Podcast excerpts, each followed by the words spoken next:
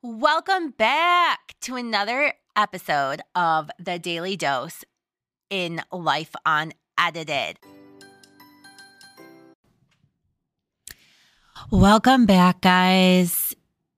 It is Tuesday. It is December 20th, so it is just a few days before Christmas. Um, it's currently 5:30 in the morning and I have been at the studio for mm, little over an hour now because I just can't sleep. Um, and I have so many things on my mind, and some of them are funny, and some of them are serious, and some of them make me want to cry, and some of them make me want to laugh. Like, for instance, I have decided that I, you know, that I decided my life is boring and dull. So, you know, a week before Christmas would be a great time to decide to start online dating. If you could see the eye roll I'm giving myself at the moment, but it's okay because I think this is what I need. I'm not looking for something serious. I'm not looking for something crazy, but I'm looking for something that's going to push me a little farther outside of my comfort zone and push me into something new, which would be doing anything outside of the studio, home, or with my children, right? Like that's that is my life. So I decided to start online dating and somebody had messaged me, you know, in the middle of the night and I had messaged back um, this morning and they replied and I was like 1:30 to, you know, 4:30 like do you sleep? And they responded with their with their job and all I could think was well, don't tell him your reason, Tab, because your reason is perimenopause and insomnia, which is one of the uh, fabulous symptoms of being in perimenopause. So we are officially at that stage of life, which also makes me want to laugh and cry. But on a serious note, co parenting is hard, but co parenting with an unstable, narcissistic other parent during the holidays is even harder. For the past, I shared with you um, last week, I think that my daughter has been going through some really, really intense behavior stuff. And, you know, we are in the process of getting her evaluated. And some of the potential diagnoses that they're throwing out are terrifying and scary and leave you feeling they leave you feeling I, I don't know the wrong, the right term because there's a part of me that feels responsible but then there's this logical piece of me that knows we are not responsible. And the best I can do is exactly what I'm doing, which is keeping her in therapy and seeking treatment and attempting to help her. But the problem is, I know that the relationship she has with her other parent is contributing largely contributing to the behavior. And there are moments and there are times, I mean, we stood together in in the middle of one of her major explosive meltdowns and we took away Christmas. Um, and then like three days later, he's like, well, we can't do that. That's just ridiculous. We can't do that. And in my head, I'm like, well, we, we also can't backtrack on our word. So things have been, um, they've been explosive lately. He's been,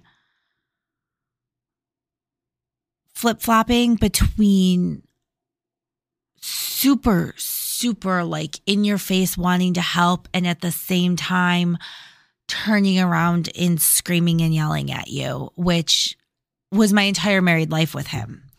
So I'm very familiar with with that scenario and blaming me for everything and telling me how it's all my fault and you know, the other day my therapist and I were having a conversation and she was reminding me that I don't need to take any of it.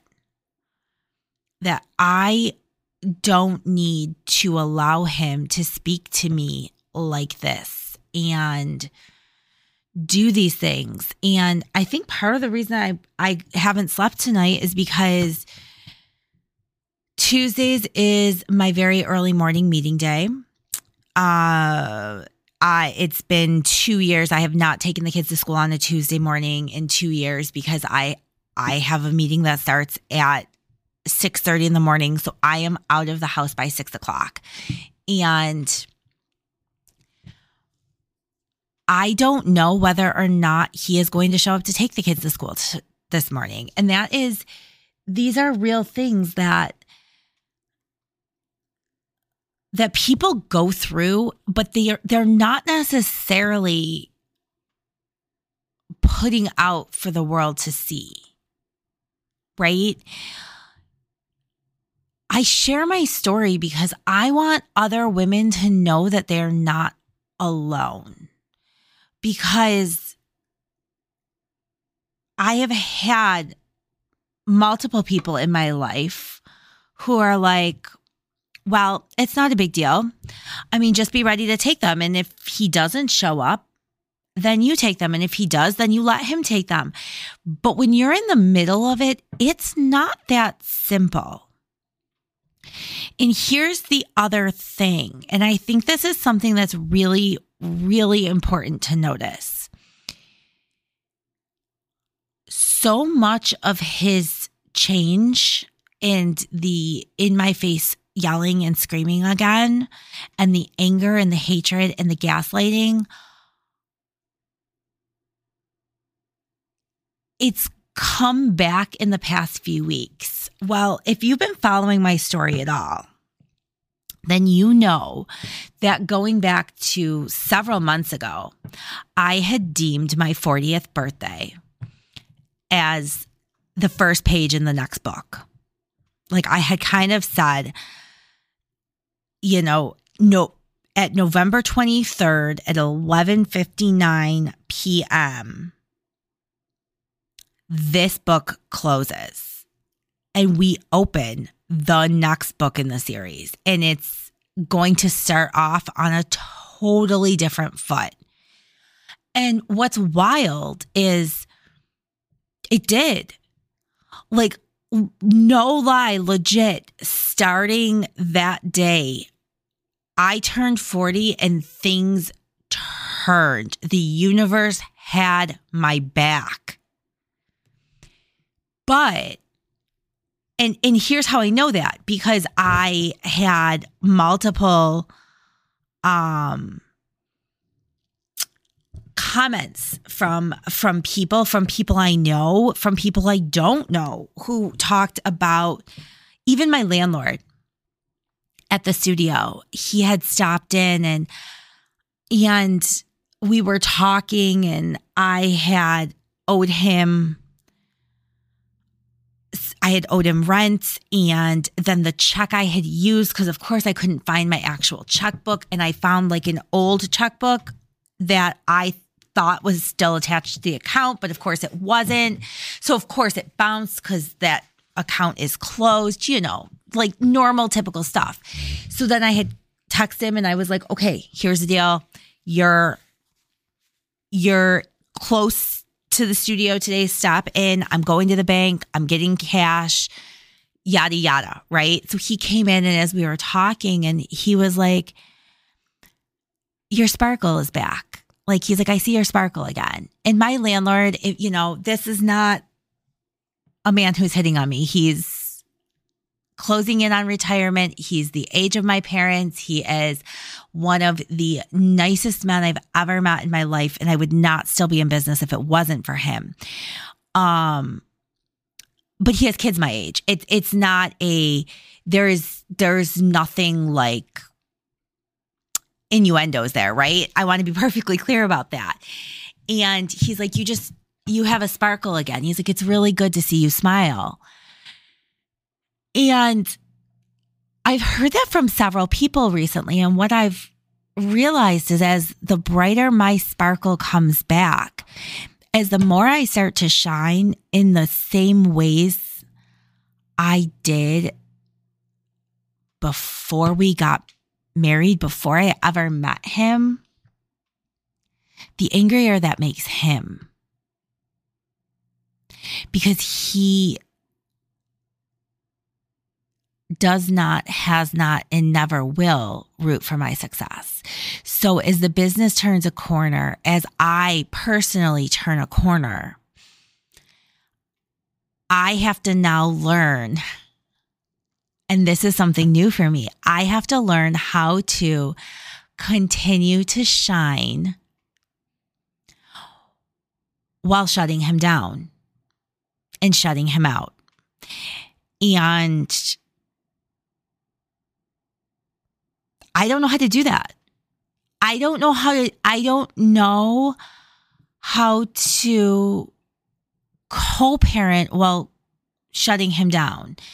And this is going to be a journey we're going to go on together because I I really have no answers. So right now I have knots in my stomach over if he's going to show up this morning to take the kids to school and you know how he will treat my parents when he gets there i have not done my stomach over christmas because two days ago based on behavior from two days ago i absolutely took christmas eve away and i'm not sure if that means i'm staying home or my dad is staying home or if I'm going to try and find someone who's going to come sit at the house with her. Um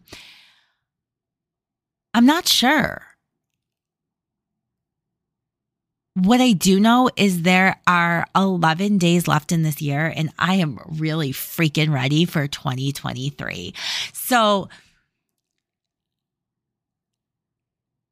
I don't know. You guys, what do I have to say to you today? I really have no idea. I have been up most of the night. I am taking my kids' therapy appointment today. Um, because when the therapist called to confirm that my son would be there, and I said, I don't know, maybe Cheryl will be there because I think maybe she needs it more. And then I jokingly said, actually, I think I'm the one who needs it most.